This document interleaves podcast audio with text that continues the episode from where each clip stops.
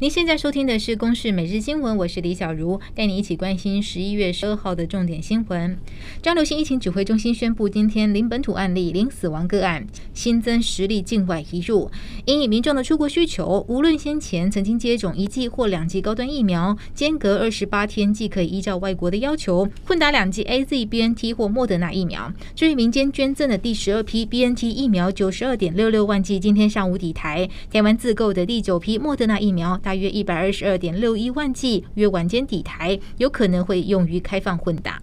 台湾爆发新冠本土疫情，夺走了八百多条人命。前卫生署长杨志良发起了国家赔偿官司，目前已经有十二名的死者家属委托。律师团也在十一月十一号分别向行政院以及卫福部递出国家赔偿请求书。针对民众所提的司法救济程序，行政院表示尊重。指挥官陈时中也表示，相关的建议依法办理，国家的法律大家都可以依循。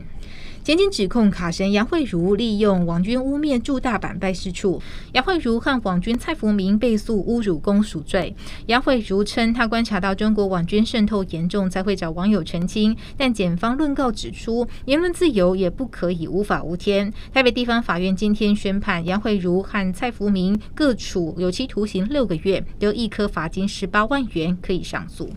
南科某间光学大厂前王姓业务经理涉嫌勾结陈姓前员工以及中国子公司的业务经理，窃取产品设计图等机密资料，成立新公司盈利，不法获利新台币上千万元，乔检声押了主嫌王女获准。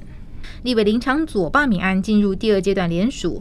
大厂领衔人郑大平等人已经缴交了三点一万份的联署书，但是北市选委会初审结果有效份数未达门槛两万四千四百七十五份，今天将初审结果提报中选会，将由中选会发函之后十天内补件完成审查。